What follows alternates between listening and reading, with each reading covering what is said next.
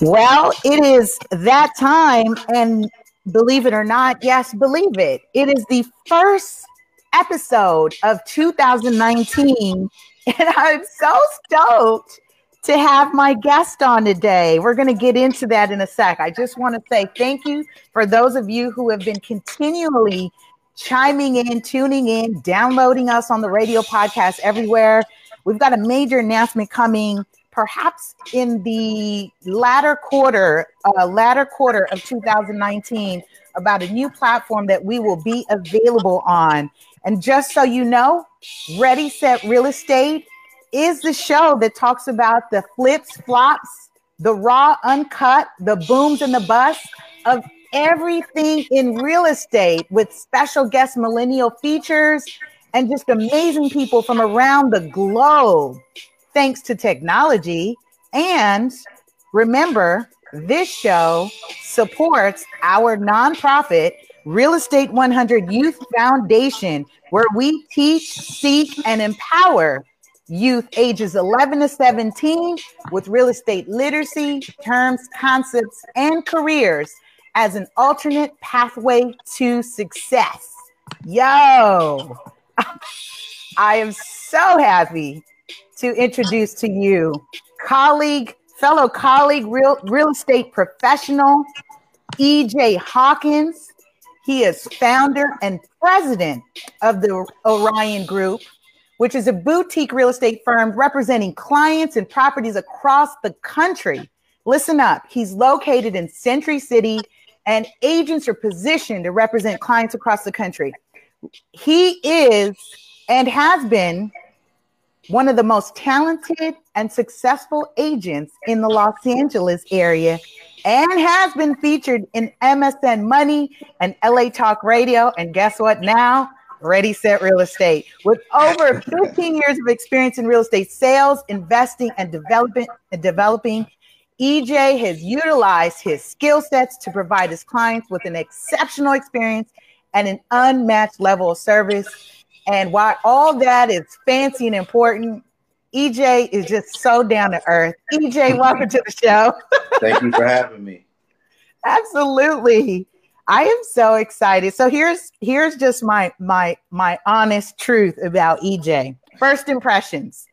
EJ and I met at one of our local association boards. First impressions. This guy is clean cut, yo. like clean cut. He's sharp you know, the epitome of dress for success. And he exudes that. And when you get to know him, as I've had the opportunity to get to know him, he is so down to earth, so humble about community, about growing. And that resonated for me it, to the point where I said, yes, I have to invite him to be on the show. And I'm so happy that I did because you are actually kicking off our commercial real estate series. Oh, really? yes, okay. yes. you are kicking off something major for us uh, as we talk about learning uh, all aspects of real estate. And I think that's one avenue where young professionals have shied away from. And uh, I think for someone like yourself to be a young professional, um, and it's so funny to say over 15 years, you look like you look like you're 25. I, I am knocking on wood, but no, I'm I'm 38. But I I got into real estate. I actually started when I was 18, but I didn't officially get my license until 2003, 2002, I believe.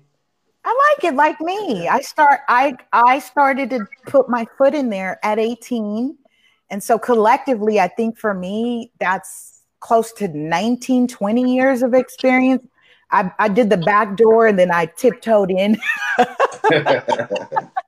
so EJ, I, we were offline building on this because I, I mentioned to him, I shared with EJ that so his initials, I wanted to be mindful when I sent this over to the graphic designer that we put a space in your name, EJ, right. because I was like, yo, you know, it might stand for something. And I just want to make sure I'm mindful and respectful of my guest's name. More so, here's here's really why this resonated with me even more. EJ, I just read an article that Nike's team screwed up on Steph Curry's name that added to them costing or losing him. And they lost about $14 billion when they were renegotiating his contract. Wow. That, How do you mess up somebody's name? Yeah. Well, you know what? I'm so used to it growing up. I, I mean, I've been called everything from Erkinger to Earvin Johnson to Ian J. Brandy. So I, am used to it. So, you know, I, it, it's not common that somebody's actual name is just initials, but I didn't even think about J. Brandy, by the way. I've heard it all. So, you know. So E so EJ, so you said, go ahead, would you please? You said EJ is really your name. yeah, EJ is really my name. So my dad's name is Eugene Jeffrey Hawkins. Hence, which is why um I, he gave me his initials because he he assumed that long, you know, he assumed at one point like that's probably not the best name to use for a guy growing up in the 80s and stuff like that. So he just gave me his initials and he told my mom, he said, you know, when he gets older, he can literally name himself whatever he wants to with the with those two initials. So true. I just rolled with EJ because to me it's unique, just two letters. So it is it is unique. It, it, yeah, like you said, it is two letters, and I love that you said um, about the spacing and with social media and filling out applications. Yeah. They don't. They're not accepting two letters as a name. yeah yeah, that, that's that's my dilemma. Like if I'm filling out an application online, and you know when you put your first name in there, I'll just I'll put uh, EJ, right? And since it's only two letters, the application will, when I go to submit it, it'll say you you must put your full name in the application. So then I have to go. I have to put the E in the first name, and then I have to put the J in the middle name, and then it, it works out. So and then it works out. It's like this, no, this is your real name. Right, we don't right. accept any. right. Oh my goodness, yeah, that is a true dilemma. I can imagine that, and it's also revealing in the faultiness in certain systems and how they're designed. So. Okay. Um, you see, guys, I told y'all he's like really I wasn't expecting that when we were talking about offline about his name. I was like, I just wanted to make sure it was right. I sent it to my design team. There's a space, and and so you're you're saying no, really, EJ is your name. Yeah. So I just I really have tons of questions for you, but I think we're just going to let this naturally flow because okay. it is we do stream live. We're organic. It's not scripted, and one of the things, as I said, in terms of kicking off our series, I just would like to learn from you how you how the development started. Because like you said you you know you started taking kind of those baby steps. And I, i'm going to come back to that especially as we talk about young professionals and how they make their move into that. But for you how did jumping into that arena of um, investing multifamily and then I don't know if you want to share publicly the recent project that you just did. I mean, I would love for people to know just kind of the where you have scaled at this point and where right. you started off. But we'd like to hear that journey because that's not something we always get to hear. it's it's it's interesting. Um, I, I tell the story all the time. So I started when I was 18. It was like my senior year of high school. Um, my dad he owned several commercial properties.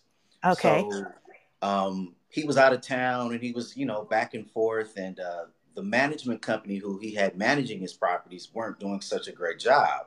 Mm. So in the mm. meantime, he decided that he wanted to um, manage the properties, but it wasn't him himself. He actually wanted me to do it.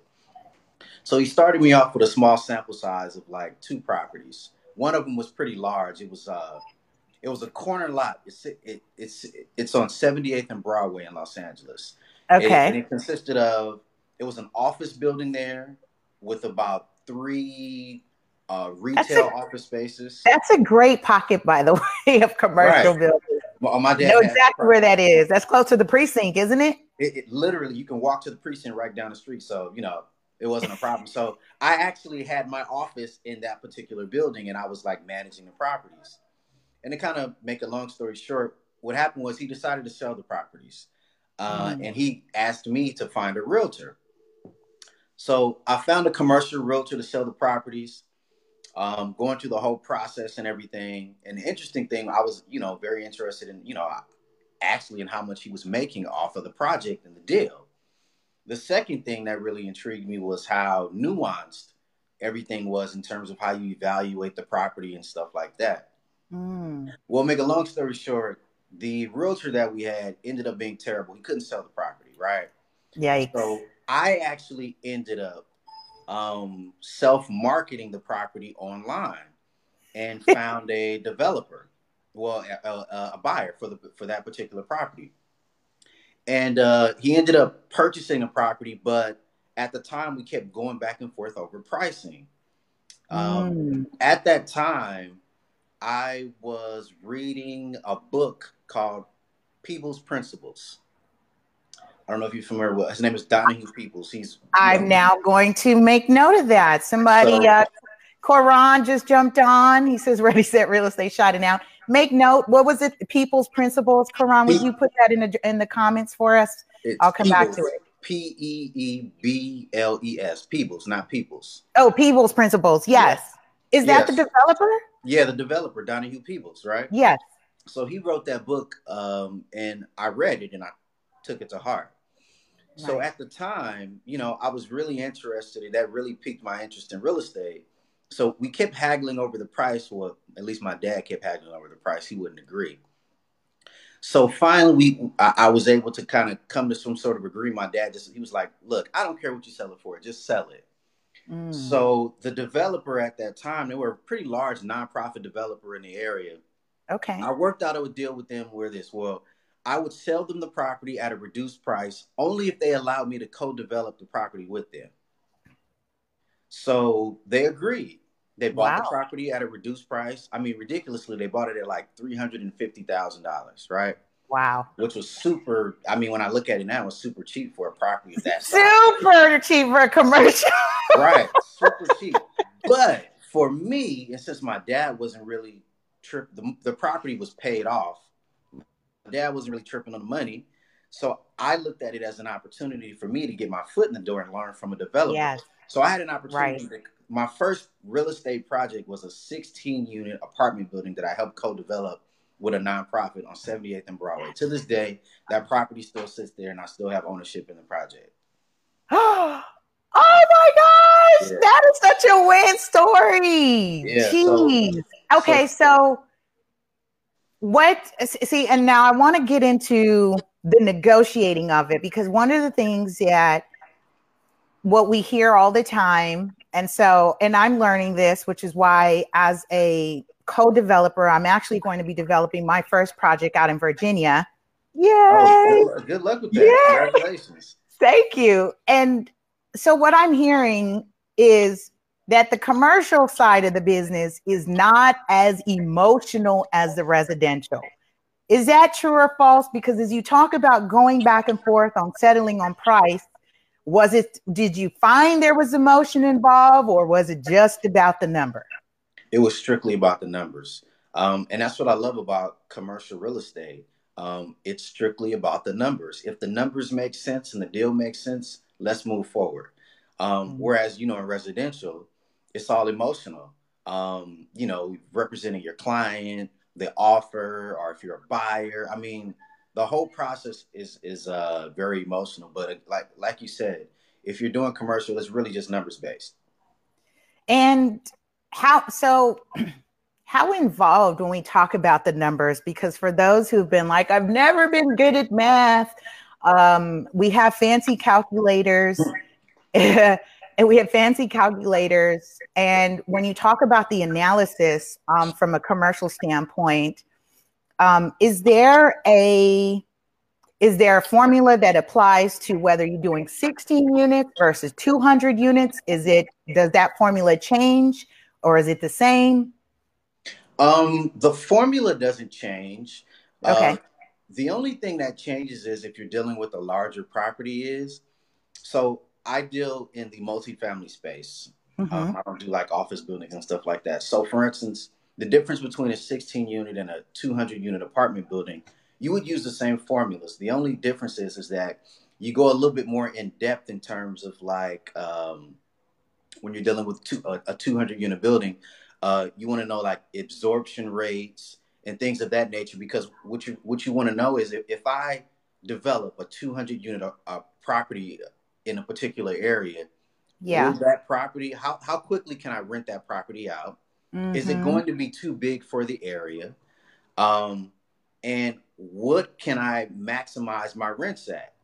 Whereas opposed to 16 unit uh, particular property, you know, it's a smaller building, a lot easier, depending upon the area. If it's in Los Angeles, it's a lot easier to rent out. Right. But a larger property in a specific area, you do have to do a little bit more research on. But let me preface this by saying I'm no mathematician.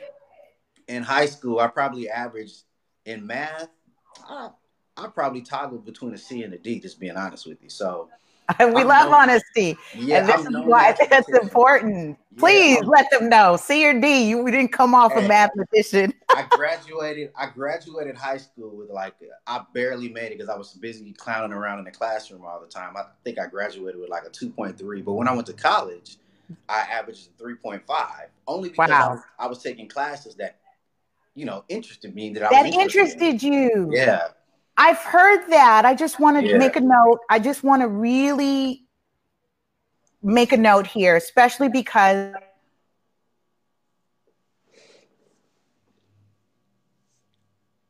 and I have heard that I've heard this from our, our past guests say I did not perform well in high school because high school has definite it is dated in the academic curriculum right? Um, it is kind of one sided in terms of what's being taught.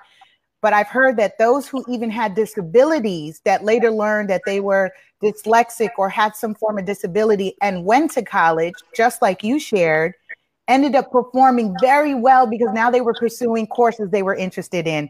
So, for those of you who are listening and you are soul searching and you feel like you're underperforming in school, this is why we do what we do is because it has to be an alternate pathway to success. We have to open that arena now yeah. so we don't lose that 80% that's saying i may not want to go to college. I just want to just jump into real estate. Can i just learn that? We say yes. Right. I mean and to be and to be perfectly honest with you i fully i left college to go into real estate because you know really and truly you know college is, is really where you're trying to figure out your life and what you want to do in life also, you know, to get, to get a college degree so you can move on and get a good job. Well, I never planned on getting a good job. I wanted to always be an entrepreneur Uh-oh. because I came from an entrepreneurial family. So my screen froze. Oh yeah, I think it. Yeah, I can. I can tell it kind of froze. But can you hear me, Lisa? Lisa. Lisa, can you hear me? Are we back? Can you hear me? Hello. Oh, can you see me? Lisa.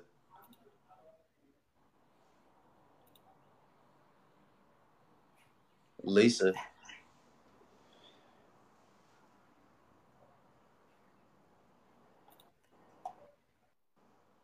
Uh,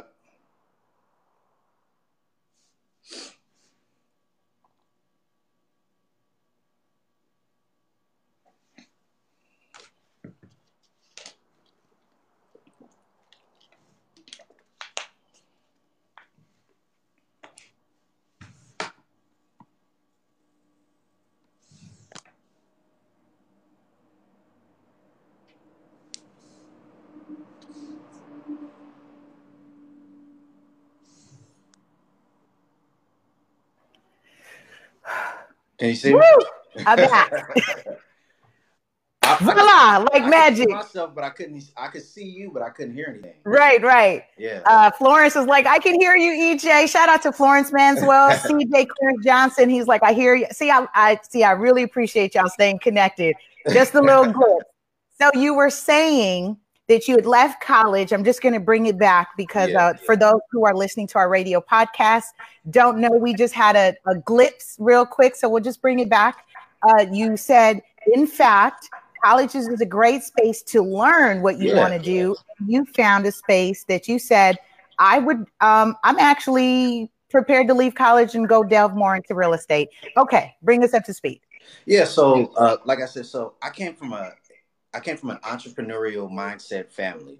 Everyone mm-hmm. in my mm-hmm. family is is an entrepreneur from my grandfather, my grandmother, my aunts, uncles, wow. my father. So I, I come from a very well off family, as you can say, but everything was earned, nothing was given.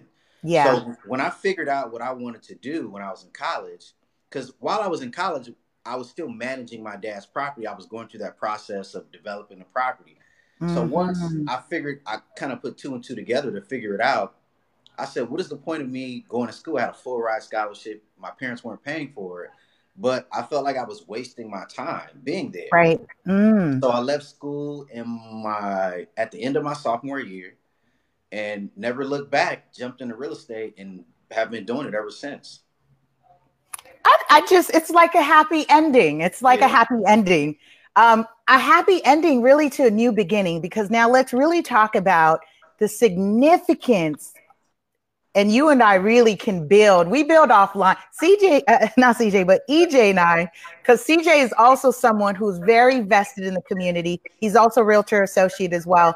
Um, one of the things that is so key that you shared, and I, I really want people to hear this from you the importance of, a, of community retention when you're talking about development and being involved in those conversations and being involved in, in those projects. Would you please share with us your take and just really what you've seen um, over the course of your years and experience? Yeah, so it really it started up where I grew up at. So I grew up in Watts, right across the street from the Nickerson Gardens, um, on Imperial Highway in uh, Central.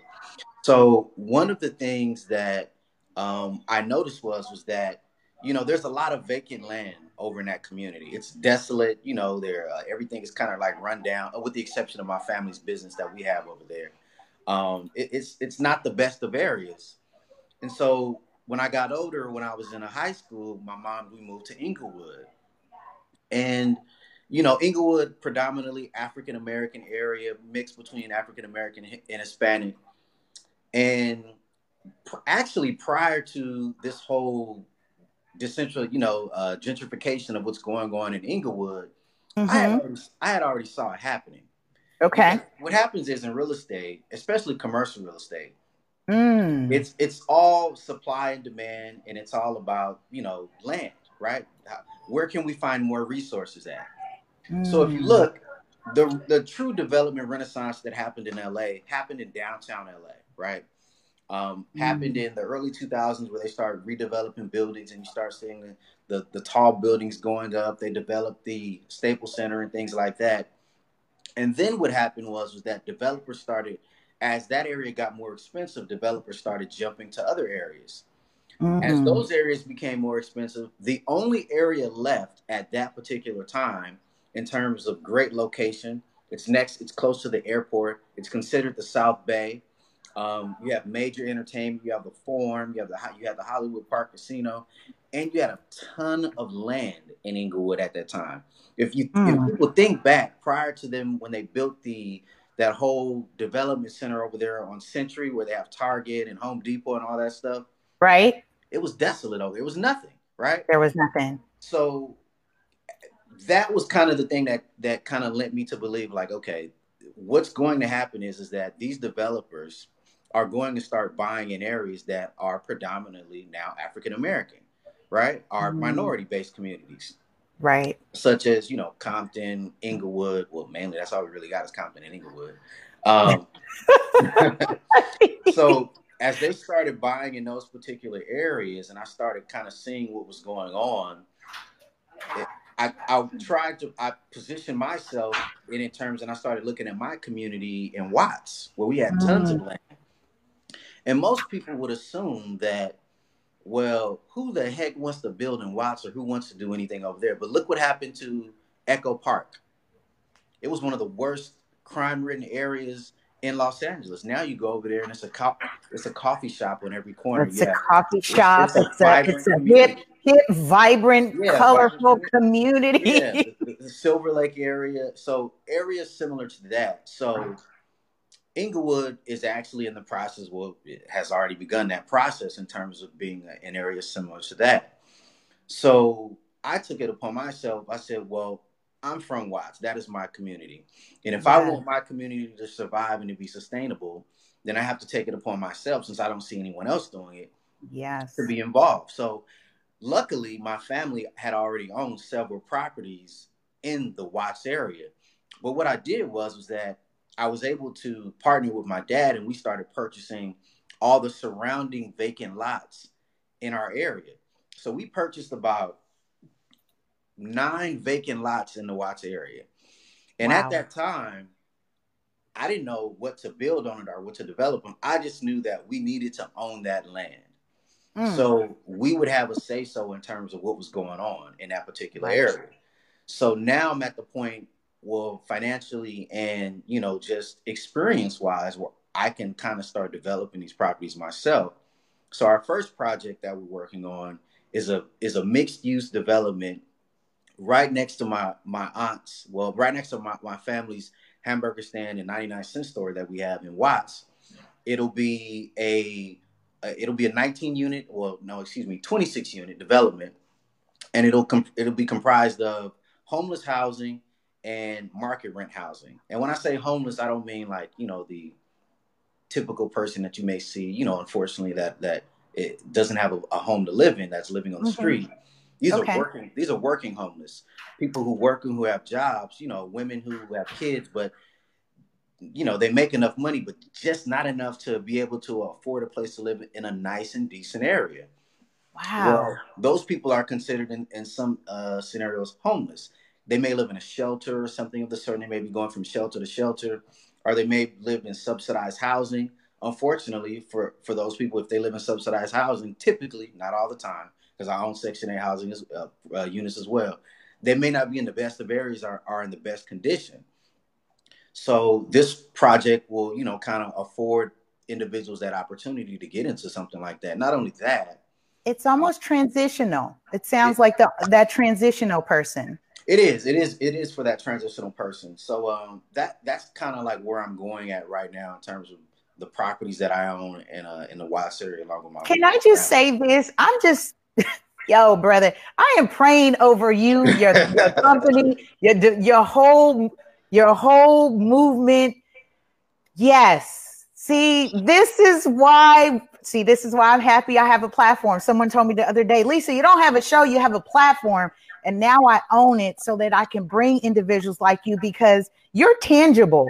You know, you're doing phenomenal things and you just it's almost like shark and water you know and you just kind of you stick and move which is what i think I, what resonates with me about you because there are people out here talking about we got to buy back the block we got to do this and that but everybody's trying to go buy the most expensive piece of real estate on the monopoly board game which is boardwalk and you came in here and bought my favorite piece which is the light blue piece which is the first piece from start, which right. costs a hundred bucks. That's me.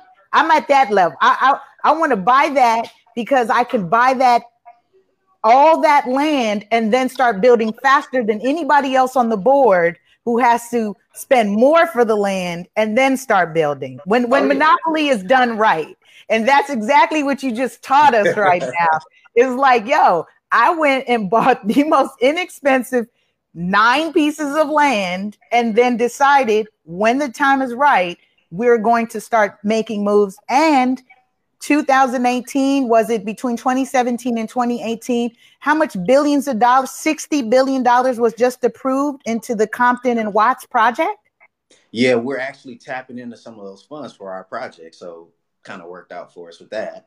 Um, and I'm I'm glad that the, the county and the city that they're taking that step to kind of see that you know those areas have been so desolate for so long and left behind that they want they're willing to kind of put their money where their mouth is in terms of allowing individuals like myself to you know to put money on the table and, and us to develop these properties um, because the thing is you know i'm just being completely honest you know i we I have a ton of properties, but I don't have all the cash and the capital to really develop them the way. Absolutely. So right. u- utilizing the funds that the that the county and the city may have is you know phenomenal, um, and it's really going to help me tremendously in terms of handling that portion of my portfolio what I do. But then you know also know I also buy out of state in other areas and pretty much take the same mentality uh, and the same process in terms of what I do in other states. Like right now we're in a, we're in Georgia, Texas, Alabama, uh, St. Louis, Missouri, um, Cleveland, Ohio. Um, we're in all those untapped areas where people kind of like uh, are not really looking into. Um, and, and it, it, it, takes a lot of research and a lot of analyzation for us to yes. really figure out these particular areas. It's not like we're, right. you know, we're just saying, oh, let's just go here. Right. And, t- and typically my mantra is this when I invest where everybody else, if everybody else is going right, I go left. so I'll give you an yes. example. So this whole uh, thing about so Inglewood, let's just use Inglewood as an example. Everybody, I would say over the past couple of years, they've been talking about, oh man, you got to buy an Inglewood, you know. And, and my thing is, well, if you're thinking about buying now in Inglewood, and you and everybody else are thinking of buying, it's too late. It's too late. I bought an Inglewood in 2003. I'm good. So, I mean, but if you're buying now, you're buying on the high end of the market.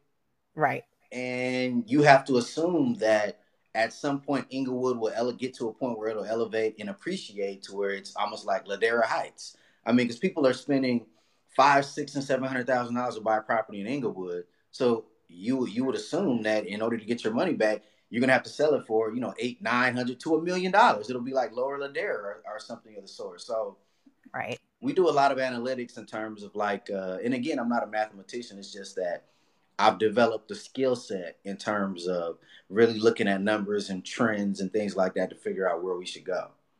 I see. I feel like I'm winning, EJ, just because everything that you said is exactly what I've said.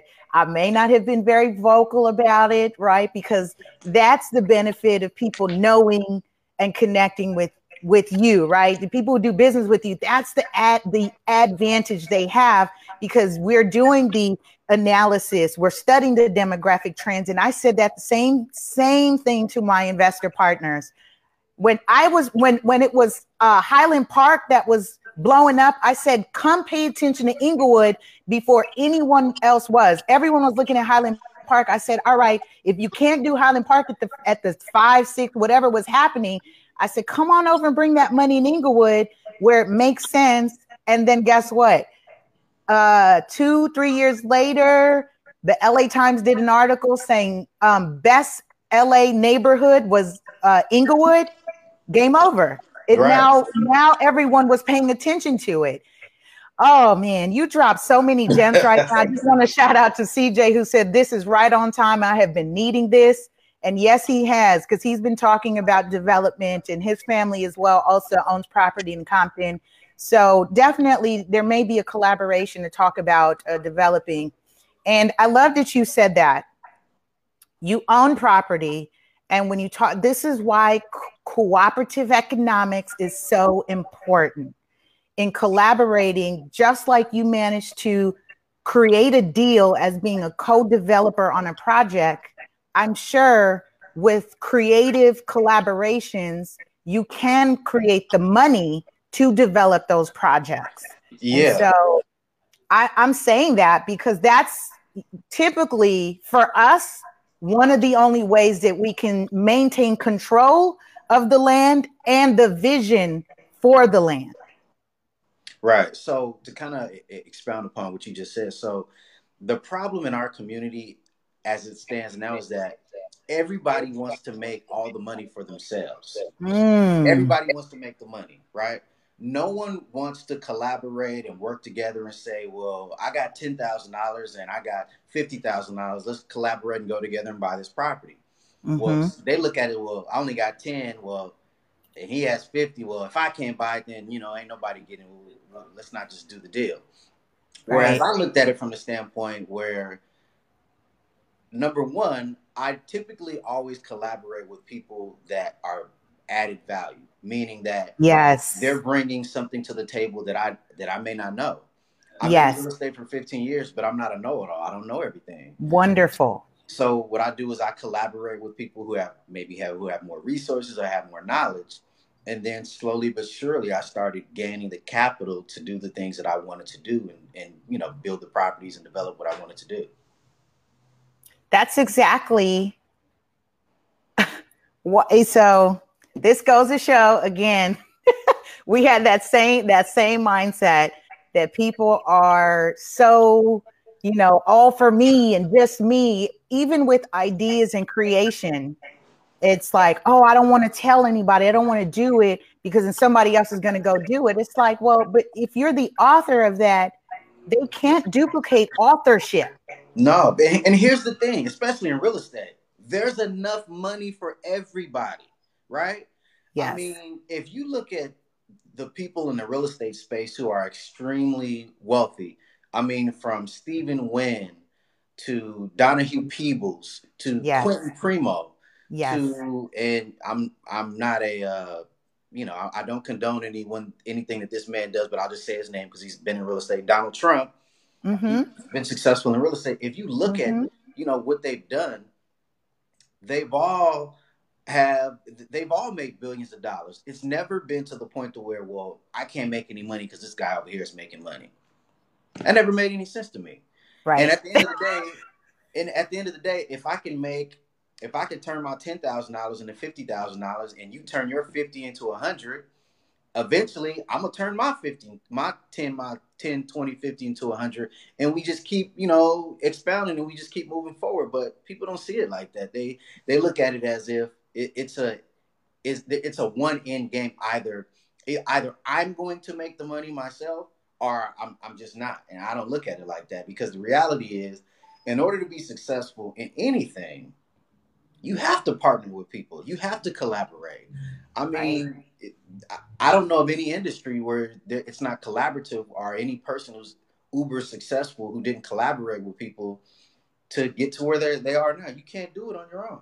I'm just going to have to, and I want to bring an example of that just real quick. Um, it's a different kind of real estate. It's yeah. still real estate. Um, it's 50 Cent's is collaboration with Starz. It's a hundred and fifty million dollar collaboration, and it's like that's through partnership to expand more and and make more money and be a greater reach. Right. And it was interesting that I saw strategically one of the things that he did. I saw this on his Instagram. Um, someone tagged me in it actually, and I ended up reading it. So at, shortly after that collaboration of 150 50 million dollar deal, he wrote a three million dollar check to his nonprofit organization, which seeks to empower or uh, give out grants and or um, other nonprofits that do financial literacy work to low income areas. I bring that up because it is the money, it is making money and more money that goes that the goal is to reinvest it back into the community. Why? Because it is the talents, the untouched talent, or what is the undiscovered talent in the community that is going to bring forth the next wave of money, ideas, creations. I could go on and on in that, but I oh, just oh, yeah. wanted to Oh, talk oh, yeah. about as we talk about collaboration is absolutely important and especially in real estate and i've said this before that it's not so much the buyers and sellers making the deals ej do you agree it's the agents making the deals it's the agents that make the deal i mean i'm gonna be honest with you like especially in my residential business that not all but quite a few of my clients sought my opinion in terms of whether they should buy a property or not and right. you know my opinion mattered. So right. if I would have said I don't think that's a great property to buy, they want to buy it. So yeah, agents we make the deals. So right, absolutely, and so oh, this is this is so yummy. I got to be mindful of your time. oh, I kind of I kind of made enough time, so I'm good. Okay, good, good. Yay, y'all. We're going to keep EJ on a let about another 15, 15 more minutes. so um, what I wanted to also get into, because you, oh man, we really covered on everything that I, I, think a snippet, not everything, but a snippet of uh, what we talked about offline, which is community, gentrification, development. How can we be more involved?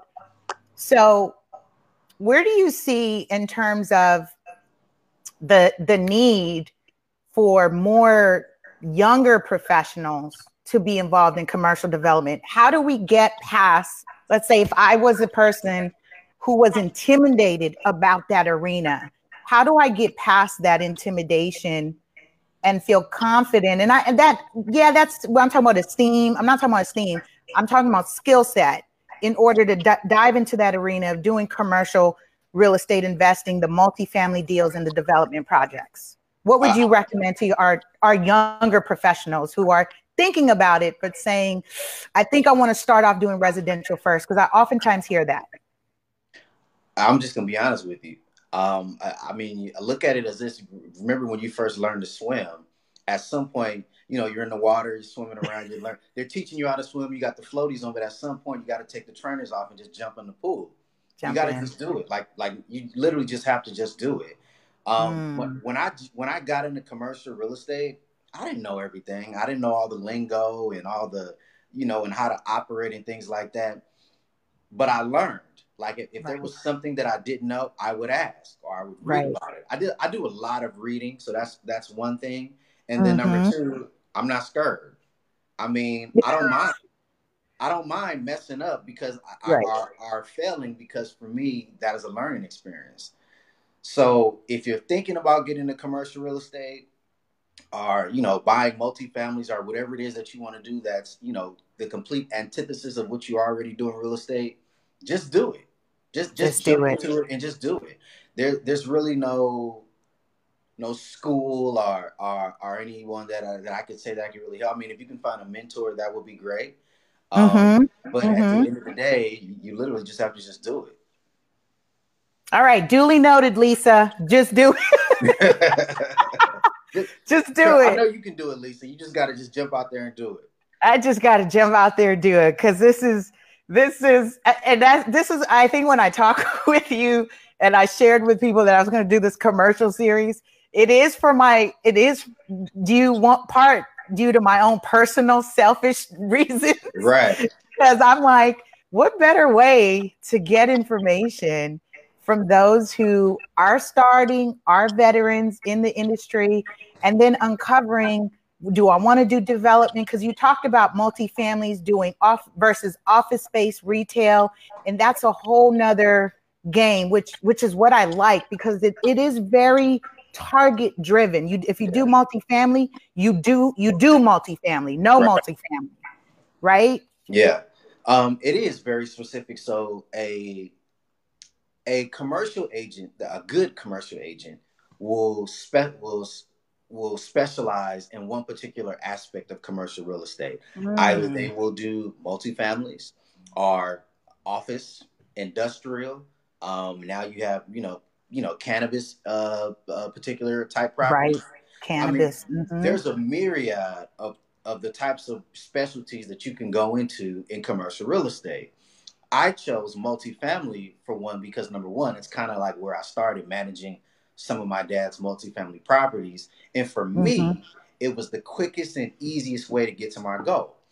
My mm. our, our company's goal is so I wanted to build a billion dollar real estate portfolio, right?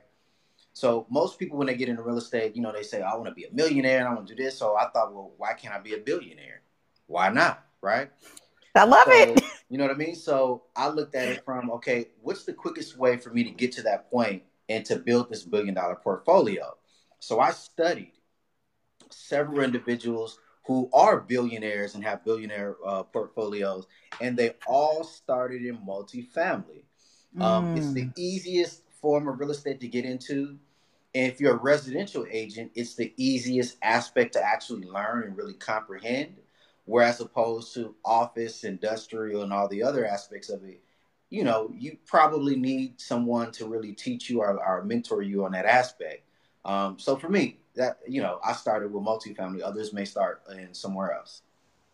I love that. That was a oh, that was a great tip, you guys. That was a we, we call those real estate gems. Whenever there's a real estate gem dropped, that was a real estate gem. And uh, personally and professionally, I think that's why my transition into development of multi single family multifamily has been very comfortable. A comfortable transition is because I feel like I'm a strong residential agent. And so now moving into that arena, I'm like, all right, the goal for me is two commercial deals a year, 10, five to 10 units. You, set that's exactly what I did. I set a goal. Uh, and as I started chipping away at that goal, then I just threw something out there and I just outlandish. And I was like, I'm gonna buy 100 units by the end of this year, right? Yes. I didn't know how I was gonna do it, but I set the goal out there.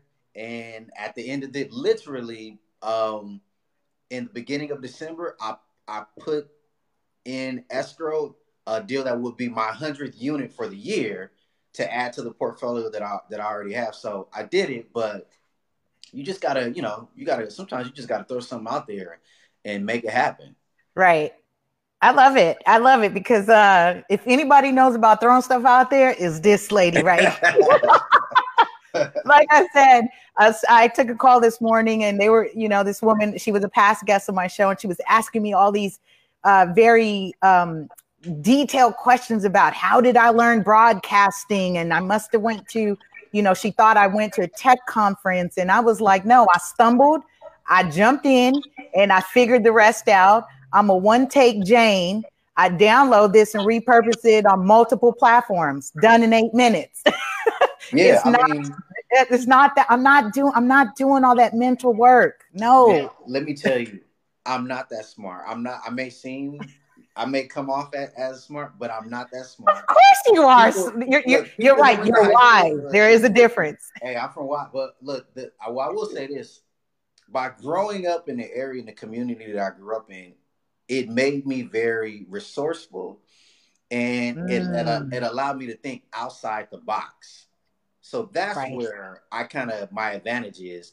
I may not be able to out, you know, scheme you in terms of X's and O's and be the best at, you know, adding values and math and math and stuff like that. But when it comes to thinking outside the box and doing something that's non-traditional, that's where I, I typically outwork people at. That's where you thrive. Yeah. And and I've shared this before, which is why this goes back to reinvesting into underserved communities because imagine an organization like ours that is doing real estate focus for ages 11 to 17 and we came into your community and you were like hmm you know as a youth someone started talking about this whole real estate game very early on your level of performance would probably supersede most during your academic your early academic track record. You again are just confirming my wild idea and just throwing it out there and seeing what happens because that's what I'm saying and I've said this before one of the best performers in this real estate game are truly the hustlers Right. and and and it really is because it is outside of box thinking. We have to be creative and quick on our feet with negotiation. Like i said i grew up on the east side. I'm i didn't i wasn't as far as watts but i was off of avalon and san pedro. For those people who know i was That close enough. far from what? You that wasn't too far. Yeah so i came from that that walk of life and that path and it was being able to uh, not just survive but thrive in my environment Yeah, definitely. Um, I mean, I think uh, my upbringing and growing up in Watts made me who I am today. And it's funny because growing up, I used to be embarrassed about. Mm. So when people would ask me, you know, when I because I went to, I always went to school outside of the area. I went to school in like Carson and Torrance and stuff like that.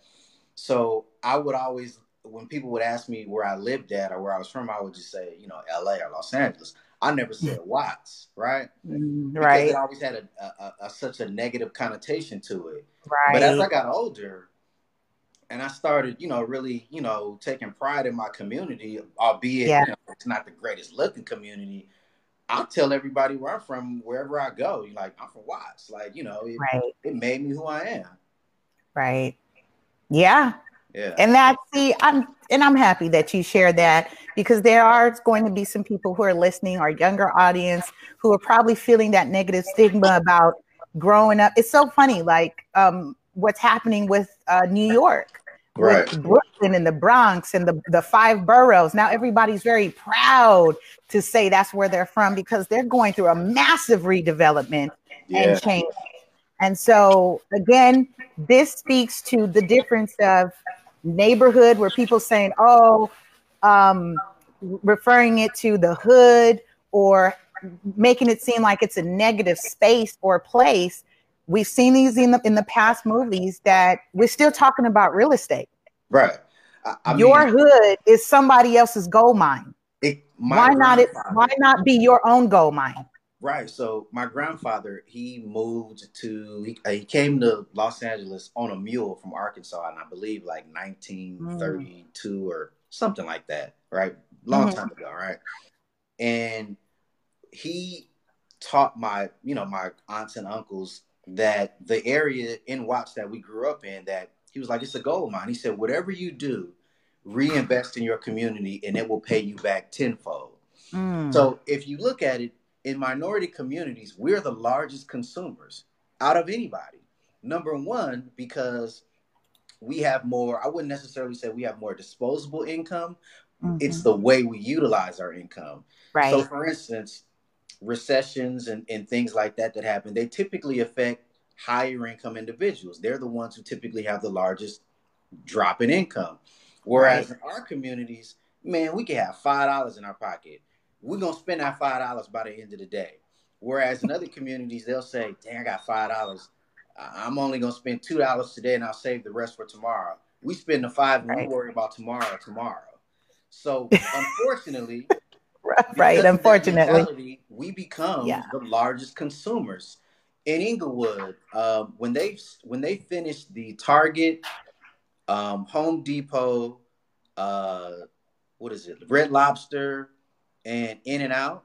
hmm Within the first five years of, of those properties being finished and them operating, they were the number one stores in those chains. The number one In-N-Out in the United States resided in Inglewood. The number one Target in the United States at one point resided in Inglewood. The number one, I mean, and so on and so on. So it just goes to show you what kind of capital that we have. If you look over in Compton now, now they have that new development they have over there with Target and stuff like that over near the over off the uh, 91 freeway. So it shows you like we we spend money, right? Right. So from that standpoint, if you if you if you kind of take a step back and you look at the dynamics and the demographics of our areas and you look at it that way, you will see that if you build a great business or you are offering something to these communities that is needed, they will buy it. They will support you. But you just can't open any old shop and expect people to support you just because you know you want to say, oh, you know, you know, support support, you know, black people, black business. I'm black owned and you know, minority.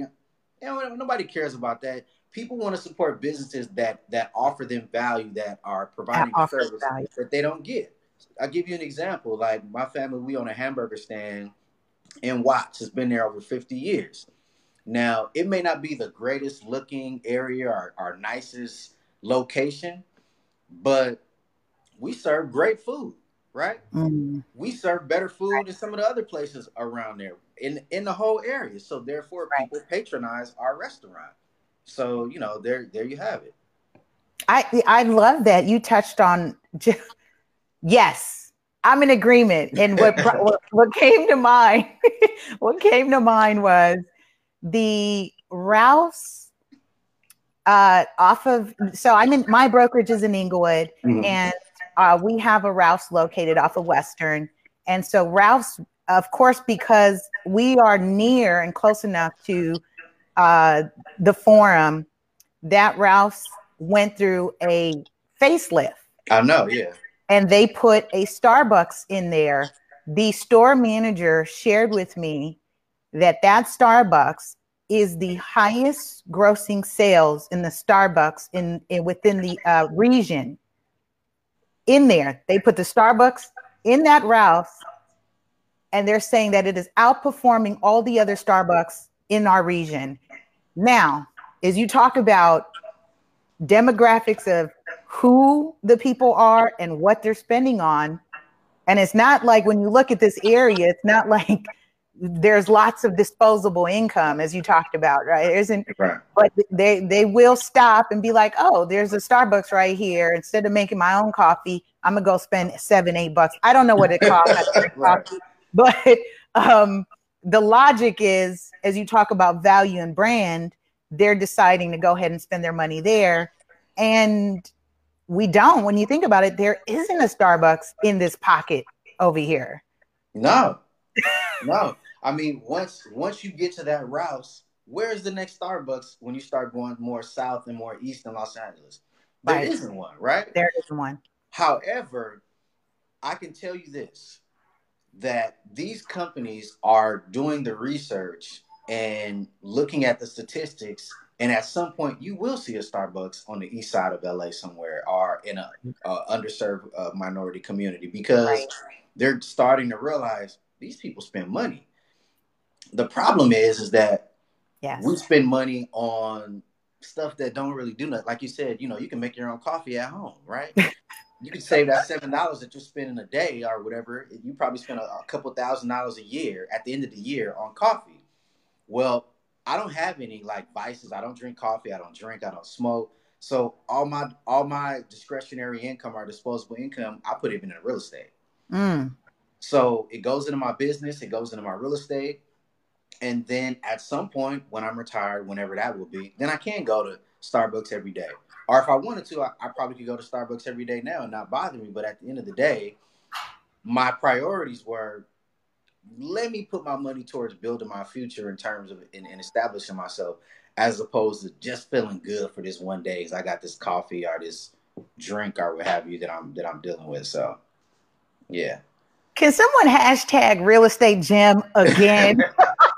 EJ just dropped dropped a major real estate gem because it is so congruent with my shows that I say real estate is a mindset. You just talked about a mindset.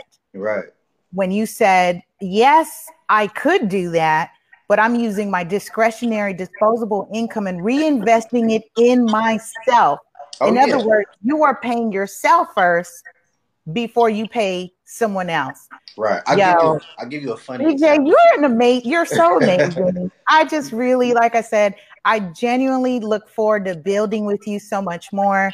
Um, EJ and I are also um, collaborating a committee for young professionals that we want you to be a part of if you are um, a, an affiliate of the real estate industry definitely stay in touch with us because we're about to just yeah 2019 and beyond is just going to be so amazing. And i do want to plug him in here. So how do people get connected with you? Oh i think i wanted to ask you um, are you growing your team? You mentioned mentorship. Is that something i i don't know where you'd find time but i can't speak for you. Is that something you're open to? Are you hiring? Um, tell us a little bit about the orion group yeah, so uh, you know, like you mentioned in the beginning, we're a boutique real estate firm. Um, we are hiring. Um, however, Perfect. I don't go out and, and and recruit.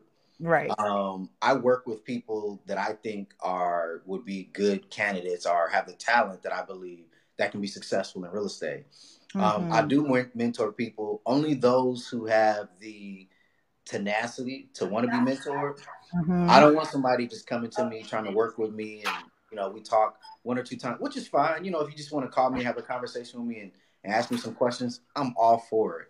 But in terms of like mentorship, I do mentor two people, um, at, you know, as it stands now. But I'm I'm all open to it. But you can catch us at www.oriongroup.re.com. I'm not too. I'm not. I'm not really on social media, but this year I'll, I'll kind of be you are today. yeah, I'm stepping my game up this year on social media. I, I kind of operate like under the radar. Yeah, you do. Year, you know, you can catch me at uh, I'm on Instagram at, at uh, Real Estate Mogul.